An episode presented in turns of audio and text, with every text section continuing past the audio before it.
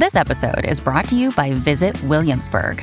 In Williamsburg, Virginia, there's never too much of a good thing. Whether you're a foodie, a golfer, a history buff, a shopaholic, an outdoor enthusiast, or a thrill seeker, you'll find what you came for here and more. So ask yourself, what is it you want? Discover Williamsburg and plan your trip at visitwilliamsburg.com. Sign up to The Economist for in depth curated expert analysis of world events and topics ranging from business and culture to science and technology. You'll get the weekly digital edition, online only articles, curated newsletters on politics, the markets, science, culture, and China, and full access to The Economist Podcast Plus. The Economist is independent journalism for independent thinking. Go to economist.com and get your first month free. Welcome to the New Books Network. Hello, everyone, and welcome to the New Books Network. I'm your host, Anna Lindner, and today we will be talking to Dr. Sarah Quesada about her book. Um, Dr. Quesada is a assistant professor in the Department of Romance Studies at Duke University, and she studies the intersections of Atlantic World Studies, African Diaspora Studies, and world literature. Her forthcoming book, The African Heritage of Latinx and Caribbean Literature, which we'll be discussing today, examines the engagement of the most widely read Latinx and Latin American authors of the last 50 years with Francophone, Anglo, Lusophone, and African writers in historiography to identify the African African derived causes of a Latin excision from Africa. Dr. Quesada, Thanks so much for joining us today. Delighted to be here. Thanks for having me. Yeah. Um, I loved reading your book. It was um, great kind of overview of those African roots that do often get left off when we talk about the Caribbean and Latin America. And before we get into the book itself, I wanted to talk briefly about you. Um, if you want to add anything about where you grew up, school you went to, um, how this book came to be, what inspired you, just so we have some background information. Yeah, happy to. Um, there are different versions of this answer. I guess it depends, uh, you know, the further reasons about, you know, how I came to writing this book. Um, I think that the the personal side of it was that I grew up um, in Mexico. My father is a Mexican anthropologist, and so from a very early age, I um, was very conscious that to be he was a, an anthropologist that also specialized in pre-Columbian civilizations, and from a very early age, I came to understand that to be what to be Mexican, regardless of race, meant to trace a heritage to both indigenous and Spanish roots, at least from what from the places that we would visit on his excursions, right? Um, the colonial and the indigenous roots of of you know Mexicanity, and um, and never is you know never is one site of memory more prominent about this form of heritage or, or, or, driving home this notion of our hybridity in Mexico than La Plaza de las Tres Culturas in Tlatelolco, right? Where, um, you know, the three cultures that meld together in this memorial site is this idea that we are Iberian or Spanish, whatever that means. You know, that's complicated. Indigenous, again, whatever that means. And that those two conform what is to be a mestizo, right? But nowhere in that triangulation is it ever mentioned um, that there's this African referent, right? That the African referent is absent really in that triangulation, despite the fact that since 1518, Mexico through Asientos, or what was then Mex- what was what was what is today Mexico rather, um, through Asientos imported hundreds and upon thousands of uh, enslaved peoples from Africa and established a, a prominent plantocracy that by the 17th century there was the the black population by far um, the black population was much uh, more significant than the white population there. But it's not necessarily a story, a historical, uh, you know, point that is mentioned in you know historical accounts in Mexico or culturally. It's not something that we remember in these spatial memory sites, and it's certainly not something that's contained in Mexican literary history. So um, I think that I was very drawn to Caribbean literature because of its the ways in which it's much more. Um, I would not not obvious, but much more determinante you know like it's much more focused on uh, bringing home or or, or uh, uh, underlining you know the importance and the impact of the plantocracy in its literature. And i thought that um, to compare one form of literature the, to the other uh, would would make it clearer for me how to um, unveil this these hidden histories um, in Mexican literature, which is part of my actually my second project now. Um, but yeah, the Caribbean was sort of the key to unlock these ways in which uh, the African referent is absent. Um, and then on top of that, I spent a lot of time uh, in French Guiana. I was there for uh, almost a year um, as a um, in assistant de langue, as the as the French department, educational department calls it. Um, and I was in high schools in a high school there in Cayenne, and uh, and I was just so yeah, so just uh, in, impressed by the ability of my students to be able to uh, wrestle with the not wrestle but sort of uh, be able to inhabit different identities all simultaneously. Um, so a notion of the caribbean that i was i've always been very drawn to um, because it really goes beyond this this notion of hybridity right? Um, but yeah so i think that those would have been the roots of of this project right? Um, in more personal terms. Um, yeah. Great.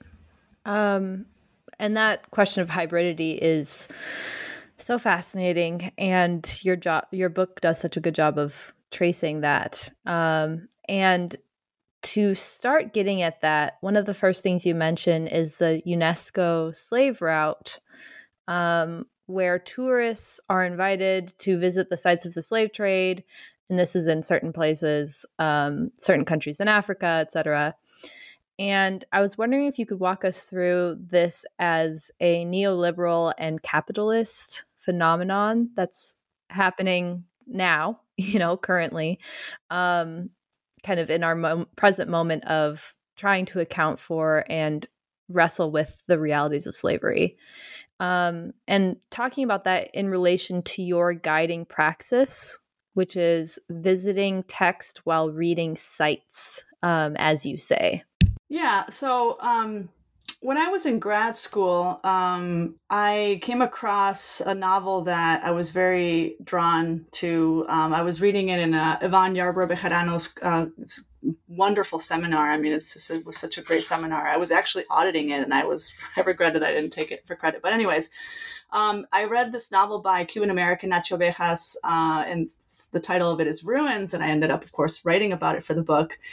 Um, it's this beautiful novel. If people haven't read it, they they really must. It's a it's a must. It's it's a it's a, such a complicated uh, such a complex novel that is set during one of our only novels set in Cuba.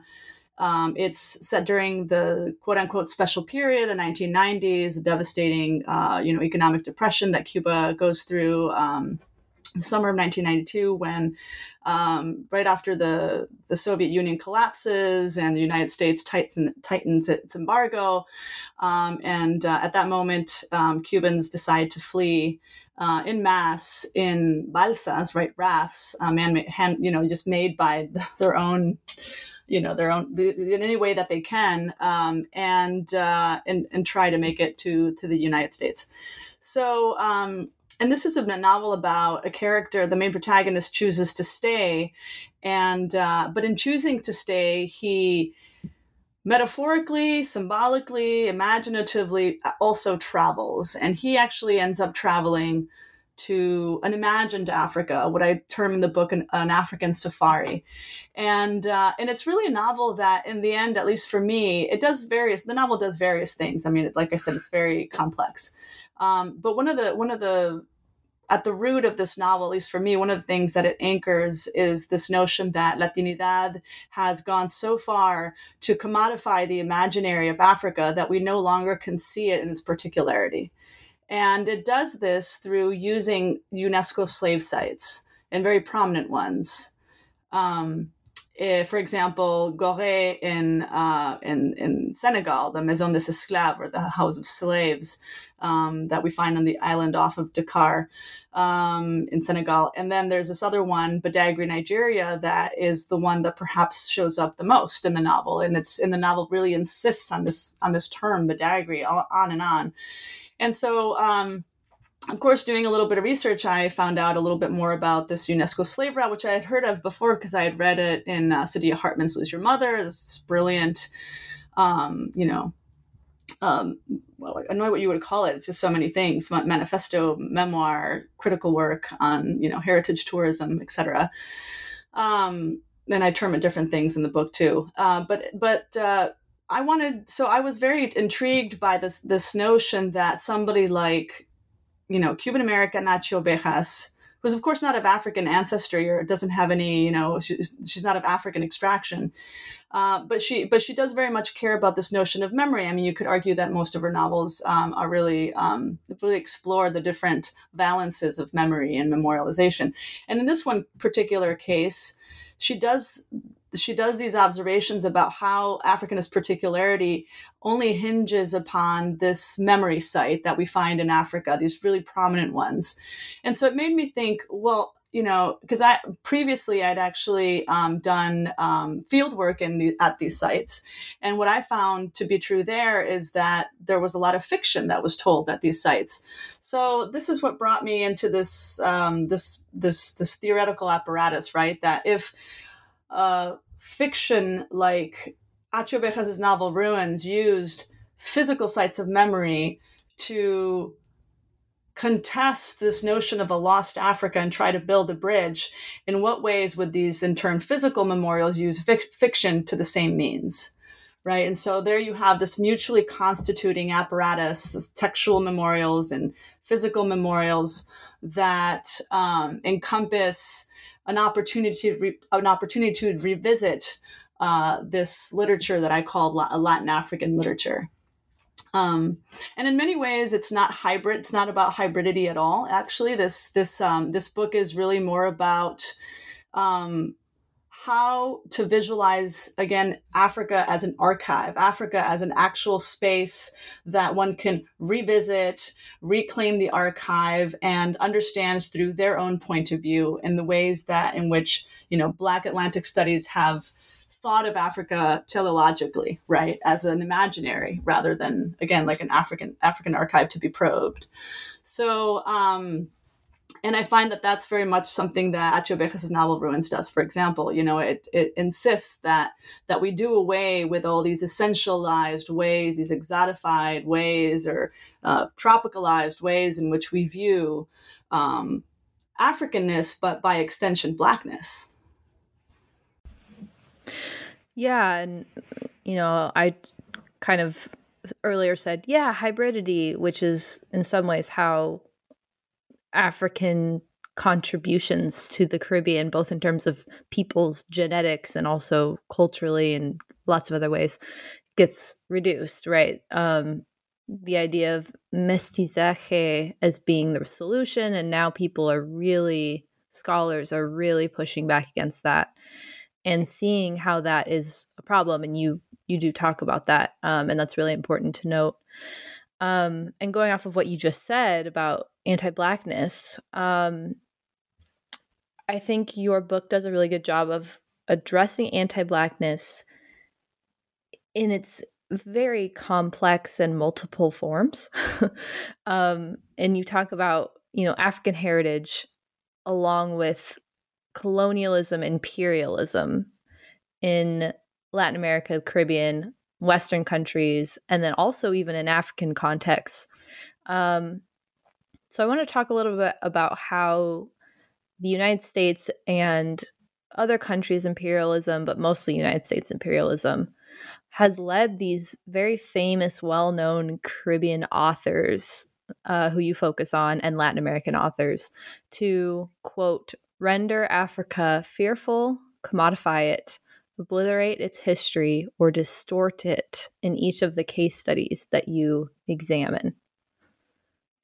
Yeah, I mean, so each one of those, you know, I don't know what you would call them, items, paradigms, moments, are uh, constitute the four chapters of the book, right? Um, in Junot Diaz, I talk about um, how um, anti-Black discourses that you can read, or more specifically, anti-Haitian discourses in the Dominican and Dominican diaspora uh, discourse have um, have its have some of its roots, of course, not all of it, uh, but but can trace roots back to anti-Black uh, discourses in um, in Benin, the cradle of uh, well, of course, it was former Dahomey, but the cradle of Vodun or Voodoo, as we call it now. Um, you know, and so and there's some there's something to be said about these discourses uh, produced in Africa sorry within africa about africans that becomes distorted right in the archive. And so i, I make a so i make those those connections there. And the, and that of course that historical marker has very little to do with the us um, in that in that instance. Perhaps the, where the us imperialism is most relevant um, is in the second chapter um, tied to the third and the second and third chapter speak to each other because they're both about the Angolan inter- Cuban intervention in Angola, in which the United States was involved, um, uh, somewhat um, uh, indirectly, um, although albeit directly through the CIA in its machinations. Um, but um, but what interests me there is that well, second chapter is I've already discussed a little bit on Achy Obejas. Um, is um, critiquing in the novel in some ways the fact that Cubans blame the imaginary of Africa for the special period rather than placing blame on, say, the United States, right, and its imperialism, um, the embargo, um, etc. And uh, and so Africa emerges as sort of this quote unquote curse in the novel, where the even the own protagonist who dreams about going back to Africa all the time calls it such. He says, "You know, I wonder, I wonder if um, all the plagues or the famines is the curse for having once sold their own sons and daughters." And he's alluding obviously to the slave trade, and the implication here, of course, is that African, the African elite were also implicit, complicit, excuse me, in the uh, in this um, colonial uh, trade, right, and uh, in this genocide. But um, so again, it's it's sort of begging to think about the picture of the Atlantic holistically, right, and think about once again Africa in its particularity uh, as as as having some some agency in this memory, and and coming to terms with uh, with a referent that for so long for Latinos has been co- totally absent, and that really comes up to roost in Garcia Marquez, which is the second chapter, and it's connected to the to the sorry the third chapter, which is connected to the second, because Garcia Marquez also wrote about Angola, um, even though uh, that reference has totally disappeared and has become obliterated, and that's why that chapter is is titled as such, you know, obliteration.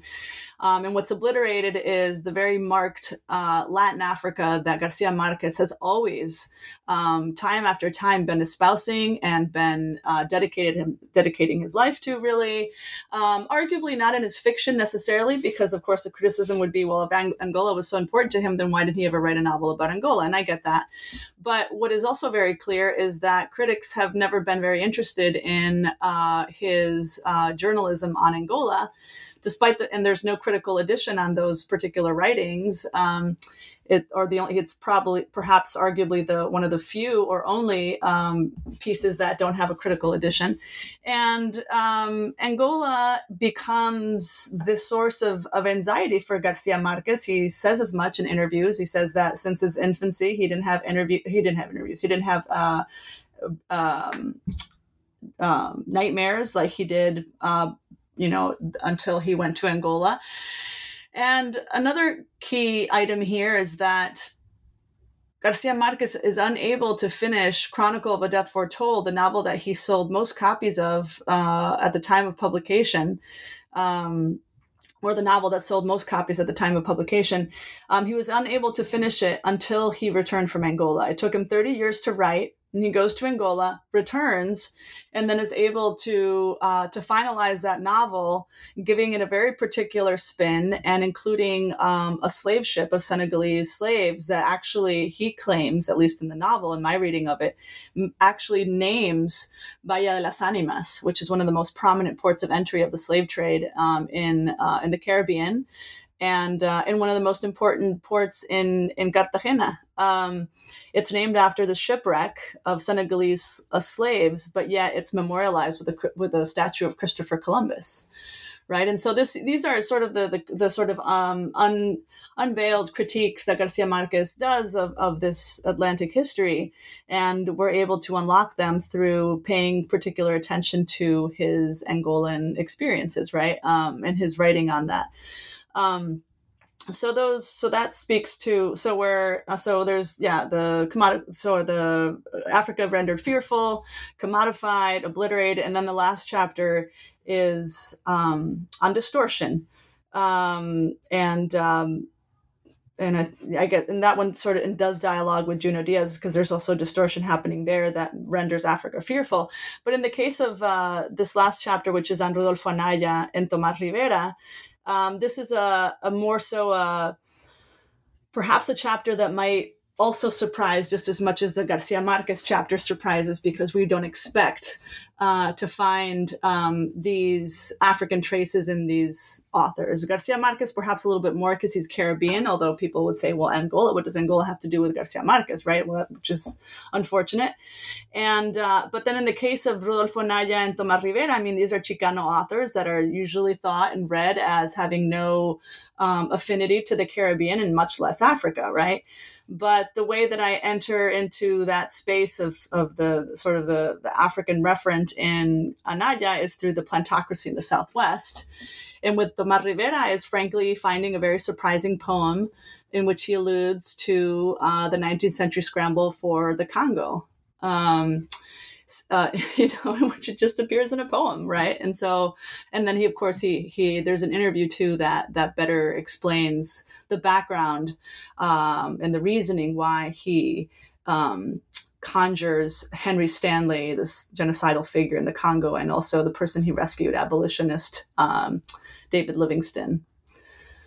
So, um, yeah, I don't know if that at all answered your question. Um, but um, yeah, yeah, but the imperialism is most, oh, imperialism in the US. Imperialism is mostly felt in the second and third chapters because um, especially with Garcia Marquez, Garcia Marquez's journalism with regards to Angola is defiantly anti imperialist um, and uh, uses choice words to speak of the United States and its rampant uh, imperialist efforts to um, essentially uh, overthrow uh, socialist or you know left-leaning uh, governments that have been sovereign and that have been placed and, and have succeeded uh, during uh, the Cold War era, and um, and you can tell um, that there are traces of impending doom and um, and I don't know melancholia, right, um, in these writings about the U.S.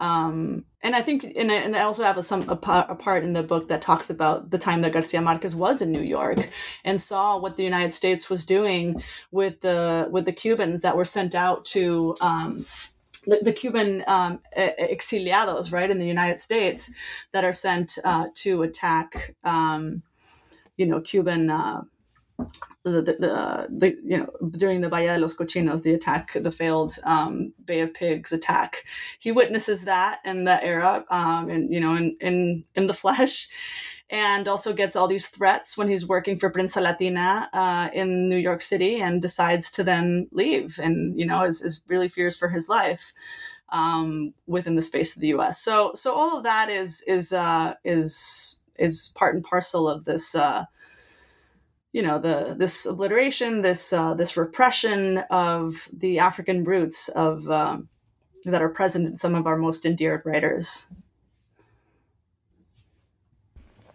Yeah, that that piece is missing um, so clearly because, at least for me, you know, I this is my field. I've I've started studying all of this a few years ago, and a lot of these either people or uh, media objects or works are familiar to me or these historical events.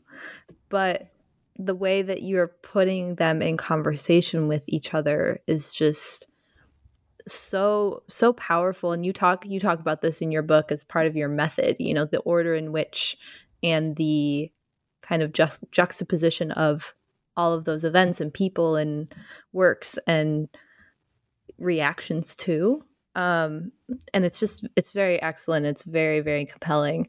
Um especially you know when I'm reading that poem that opens chapter 4 that you kind of touched on and then the, the, the stanley's role and then how is he ending up here and the, the history behind that? Is it's just so fascinating. Um i guess kind of going off of that um when you kind of think about the theoretical and you talked about this a little bit at the beginning but you when you talk about the theoretical kind of um like the arc of theorizing african descent and african heritage and you know every word that comes after african african you know blood quote unquote which is yeah an essentializing kind of way of understanding that. Um what where do you see you know even just in the last 10 years where do you see kind of where people are landing on in terms of how do you deal with this messy kind of race? Uh, you talk about you know your book does talk about the universalizing narratives that have been thrown around.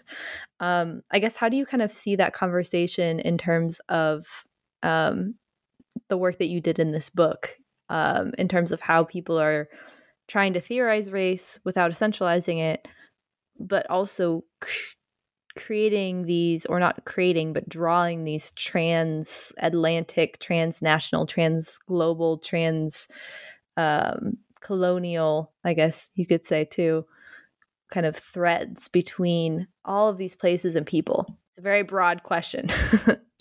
No, and, and a very provocative one. And I don't mean to be provocative here in my answer, um, but, um, you know, I mean, quite honestly, this book came out be- from a, a, restlessness that I had, or, or an, uh, yeah, I guess a restlessness is a good word, um, in continuously seeing blackness in Latinidad being theorized without Africa.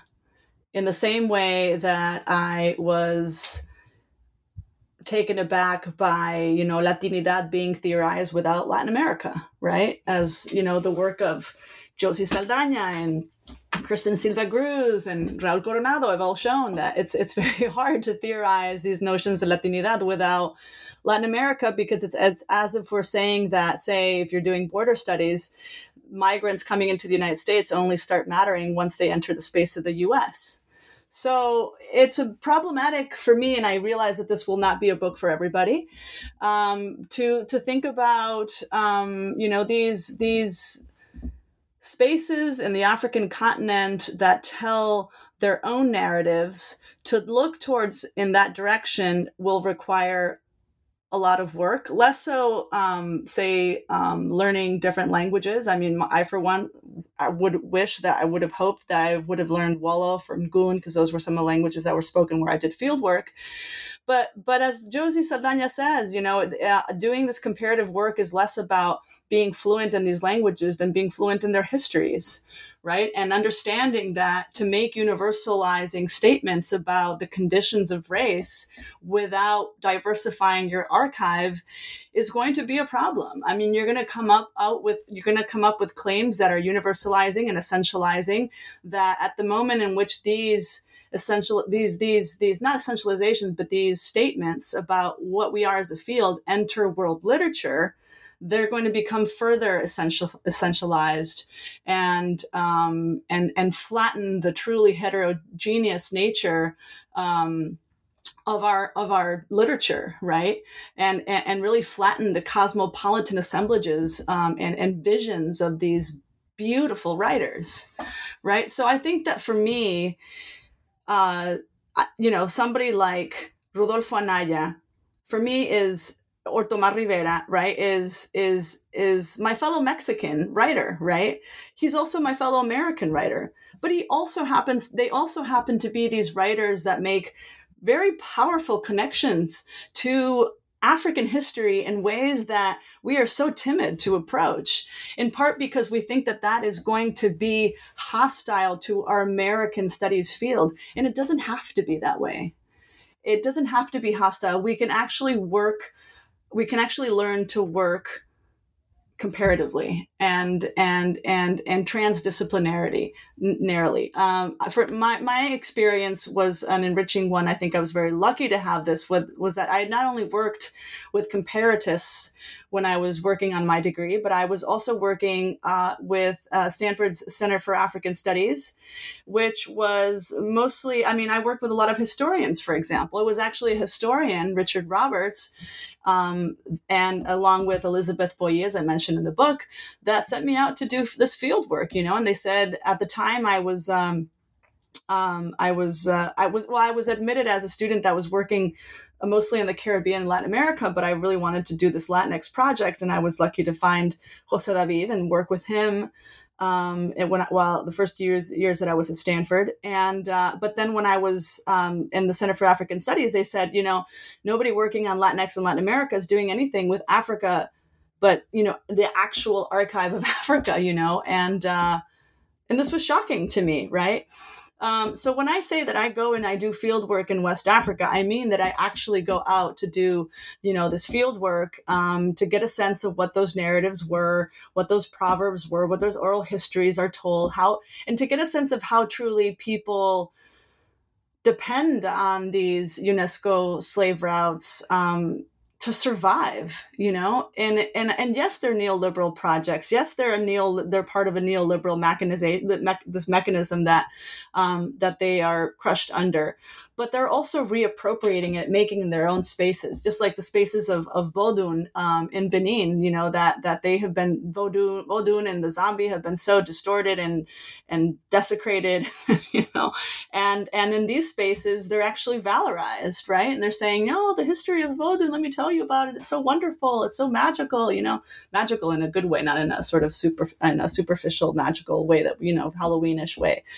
So um, so that's what I would have to say about um, these notions of, you know, interdisciplinarity and universalization. Um, I, I think that I hope that this, my hope, of course, is that we can build alliances with underrepresented communities across the globe, not just within the US and this is this does not dampen our solidarities with other multi-ethnic communities within the US it only strengthens them because we begin to understand where some of our biases uh, our anti-black biases are coming from. And we're seeing a lot of these anti-blackness discourses in the US and recently as we know in LA and you know and and but we don't be, and we say oh but these are these are biases coming from Latin America. Yes but Latin America is this is a lot more complicated you know and it's it's coming from not only Iberian imperialism, but also French imperialism and Belgian imperialism, and it's coming from the ways in which these discourses were pronounced here and there and there in Africa. So it's it's a lot more complicated, and I think that, um, yeah, and so that's what I would have to say. I would encourage any student wanting to to be reflected reflect to reflect on race construction to to to do so in a way that um, you know they can think outside the box think in a little bit more of a holistic way and, and not be you know not be um, you know intimidated by the comparativism that that kind of um, that kind of work would entail. Um, I think it, it can only strengthen uh, their their project, but also um, help them arrive to a critical thinking that's a lot more nuanced. And um, yeah, I will just stop there. I think I said enough.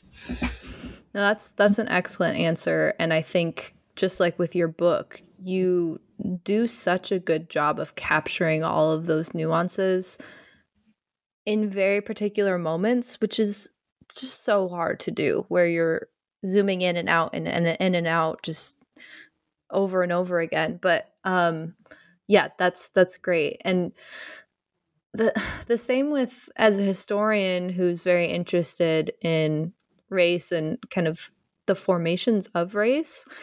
Um, I feel like the narrative that I got, and probably you got, and most people do get, is you know, the world was just the world and people were in their little spots. And then in the 60s, globalization happened. And it's it's just completely inaccurate because people have been moving in, in one way to put it for you know, millennia. And those that means that there is nothing fixed about identity or place ever in any case and it's going to necessarily require these very complex mappings um, and I, I try to always start with that you know when you're trying to tell people about the caribbean you know particularly north americans north us white americans in particular who have no understanding of the Caribbean. Um, just trying to explain where everyone came from. And even that's going to be inaccurate because, you know, the colonial authorities were calling people uh, Lucumi or Ganga or Congo, and that's going to be completely inaccurate because that's where they were captured. And that's where the, the record says they were. Ca- it's just never going to be um, accurate or enough. But your work, I when I was reading this, I just was like, this is pioneering. This is this entry point into actual African archives and you know going beyond what a lot of us do which, which i you know kind of guilty of too with my work is well africa really matters but we're focusing on you know the caribbean um and then being able to go into that um kind of thread is so so important so valuable um, and hopefully it'll move in that direction. Thanks. I mean, part of it, I have to say that part of it, I, I was, it was helped, I was helped by the fact that I grew up speaking Spanish and English. So I already had those languages. And so then French was easier for me to pick up just because I already spoke Spanish, right? And so as Romance languages, they're easy. So those archives, and then the ones in Portuguese, uh, Portuguese, I eventually picked up later, um, much less perfect than my, much less. I mean, it's just my my Portuguese now is terrible, but um, but I was able to access these archives because I had, you know, I had I did have that linguistic fluency, and I know that's not for everyone, but I, I do think that this notion of, of being of being excited about learning different languages is also part of what we need to move. That's the direction we I think that we need to move in uh, in the U.S. because we we have been sort of culturally isolated, despite the fact that the United States is is really a bilingual society. Right, Spanish was one of the first languages spoken in the U.S. Um, prior to it being U.S. It's it's just you know this notion that we're a mono monolingual society is just wrong. And I think that that that our disciplines have in some ways to to reflect that. So so we don't become this imperialist, you know, um, in these you know, or so our disciplines don't become uh, linguistically imperialistic like that, right? I think that there is this notion that um, yeah that that is that is harder to learn a language and why should one spend time if one wants to like learn the theory and and and i understand all of that but i also think that if there's a will there's a way and uh and a lot of these archives could also be accessed with um you know uh with you know in, in in english language. There's lots of archives about you know west africa in in the english language as well. It's just that we see it as so geographically distanced that we don't um yeah that we just find it to be inaccessible. But there's also something to say about funding. Of course you know you have to funding for these kinds of and so if you are um, you know in a more underrepresented kind of program or if the university doesn't value your program your degree program as much as others then you're competing for funds that are unavailable to you and things like that. So so i, I get i get all of that. Um, but um but yeah, so I but I did with the resources and the linguistic abilities that I had, I did the best I could. no, it's that's great and that's really important. Um yeah, I learned Spanish in undergrad and was okay at it for a while and then lost it and then was like I'm writing my dissertation on Cuba. And then in some ways me trying to relearn Spanish in 6 months um, became like this kind of very, you know, obviously very personal, emotional, intimate thing because language is all of those things. And this kind of almost a form of praxis in itself is kind of how I've been viewing it where it's like I am trying to relearn this language that I halfway learned before and now we're going to um, turn that into a meditation and, and into a and also a practice in humility because how, how many people know multiple languages? Obviously so many people across the world and not a lot of you know again white us northern american based people. Um so yeah it's it's kind of a, a good humbling tool and also just so important. Um and hopefully that's the direction we'll continue to go in. Um and kind of along with that one of the questions that we can ask or are you know told to ask on this podcast is how is your book going to save the world? Um, and i kind of you know think it's this cheeky kind of oh well you know it's kind of said tongue in cheek. But um i want to kind of flip that question a little bit and talk about how you in your conclusion, you critique UNESCO and others' kind of impulses to want to save the world and do diversity and do rep- not even really reparations, but the, the the easy kind of form of recognizing that slavery happened. While simultaneously, like you said, it's really important to note that people in a lot of countries, a lot of African countries, etc., are kind of reclaiming that to a degree and making it their own and telling these stories. Um, and but then also it's happening where there's this Western kind of hegemony over the literature, and that results in African epistemologies being overlooked. Um, and to summarize all of what we've been talking about, how does your book start the work of countering the impulse of let's save the world by you know not being critical or not being fully truly multilinguistic multi interdisciplinary actually looking at the the realities of um, what happened with african influence in these countries and literatures um, and you're using that african that latin african access as you say um, how does your method of reading textual memorials and using the Latin Af- African axis kind of help you um, critique the uncritical, let's save the world impulses?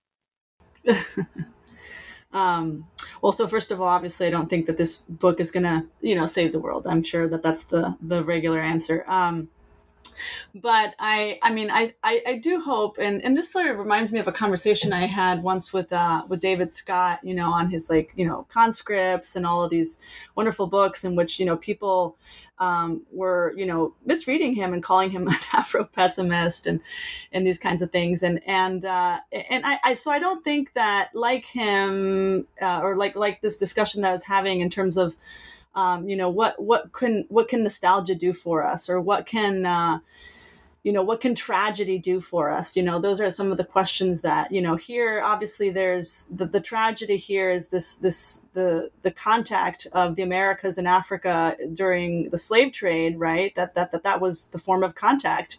And that the form of recontact is through these unesco slave routes right? It's sort of like a um, a way of of um, but but of course the, the problem is that these UNESCO slave routes are also being produced by neoliberal, neoliberal um, you know structures and that's a problem. And um, so so so with all of this in mind uh, i was i was very much inspired by the work of sarah brouillette um, unesco and the fate of the literary where um, and then also an essay that she has on the African hustle, in which she, she really nuances uh, this conversation that I've been having in an article that I published uh, back in 20, 2015 about this this notion of like African authenticity and what does that mean, you know, and and for her in terms of the African literary world, you know, she she comes comes into this question with you know saying basically, uh, and I don't want to like I don't want to um mischaracterize her work here. Um, but the notion that I hold on to in her work is, you know,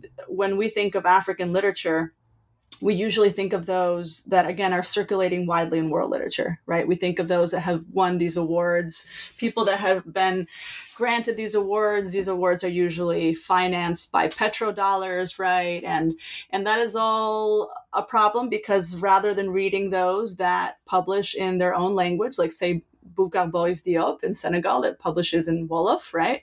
We are reading um, these other authors that speak, uh, that are not only publishing in a language that we can understand and access, but are also writing through these conventions that are financed and, and, man- and, mediated by the West. And that's a problem too. So how can we get to this sort of this reference? This is, goes back to what Achy Obejas is talking about in her novel. So how can we, so how can we actually, um, you know, rehabilitate um, a connection that is not with with you know the other in the global south that is not being filtered by these conventions in the west. And that's a very complicated question. Um, i think that there's no easy answer. I mean again i, I cited um, you know david scott and sarah brouillette. I think that these scholars uh, nacho sanchez prado has this wonderful article on the lack of an african referent for mexican literature right? So all of these all of these these these scholars i really admire um, um, are are are in the in the business of of opening our eyes to these to the ways in which literature itself and our discipline is complicit in um, furthering our you know south south solidarity if you will. Um, or or in the case of latinos like their south the south in entre guillemets in a quote in in quote in quotation marks right? In um, the south but in the global north and our connection with the global south how do we how do we affect that kind of solidarity when we exist in a system that is by definition uh, mediated and constructed by hegemonic forms and dictates right? Um, and um, so, and then again, UNESCO slave route is one of those, but I think that in ways, in if we can reappropriate them in the same way that locals reappropriate the slave routes and the ways in which I appropriate reappropriate these textual memorials, I think it puts us a step closer um, towards understanding uh, or reflecting what these notions of comparativism in the global south truly look like. Right. Yeah. Um, and that is an important point, trying to uh, acknowledge the realities, but then also acknowledge that the realities don't have to be the realities, and balancing that is tricky. Um, and you briefly mentioned this at the beginning, but did this book lead into another book? Are you working on a current project, or do you have ideas for using what you've done in this book to kind of move forward? when I uh, published on social media that I that I just published an article on my second project, a friend wrote me in um, alarm saying, "Wait a second, I hope you have a chance to enjoy your first book before you launch into this." And uh, and yes, I mean, but of course, we're we're our minds. I mean, I guess we're. I'm. I in, in my case, I I think that the way in which I end this project um, sort of naturally launched me into the second project. And I end the book by uh, discussing how, if you know, Latinx Caribbean writers are you know constituting what we call a Latin Africa, sort of this desire to see. Um, the solidarity with not an imagined Africa, but a but a sort of more concrete Africa, then um, how is it that African writers in turn are projecting these notions, um, or or how are, how are they understanding the referent of Latin America and the Americas?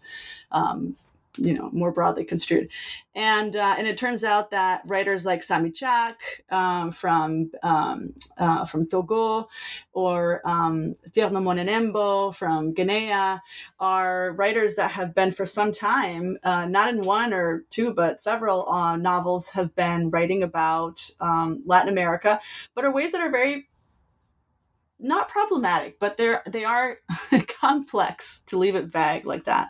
Um, and just that there's a sense that the the leftist promise of 20th century Latin America has left Latin America bereft of its leftist, you know, promise. I don't know. It's, it's leftist uh, sort of this uh, this cosmopolitanism that could have been achieved has been left barren, right? Um, and um, and you see that in Filles de Mexico by Sami Tchak. You see this in uh, um, Le Coq Cubain chante à minuit about Cuba. Actually, it's in French.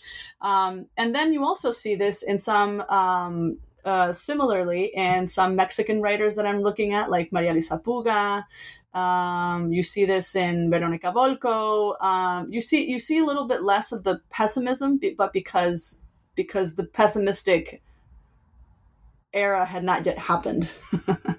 so um, so I'm interested in thinking about um, these these connections. Um, I'm also interested in figuring out how we create structures that allow for us to access these novels because without translation into English, because neither of these novels are translated into a common language. But the problem is that they're also not translated into each other's languages. So Maria Luisa Puga is not translated into French for these francophone authors that would otherwise be t- thinking about the spaces as she is, and vice versa. So you know, how do we? This this is a problem. It's a comparative dilemma, right? And uh, so that's those are the spaces that I'm moving into, um, and uh, and that obsess me. well, that's a perfect kind of uh, transition from this book into a, another project that really relates, but is a completely different dimension. Um, so that's that's great. Looking forward to reading that hopefully eventually few years um, give you lots of time to write it um, but thank you so much for talking with us today about uh, your book. And it is um, being, it's coming out right now, uh, November 3rd. So uh, make sure to get a copy. And thank you so much again, Dr. Quesada, for coming on today. A pleasure, Anna. Thank you for having me. Of course.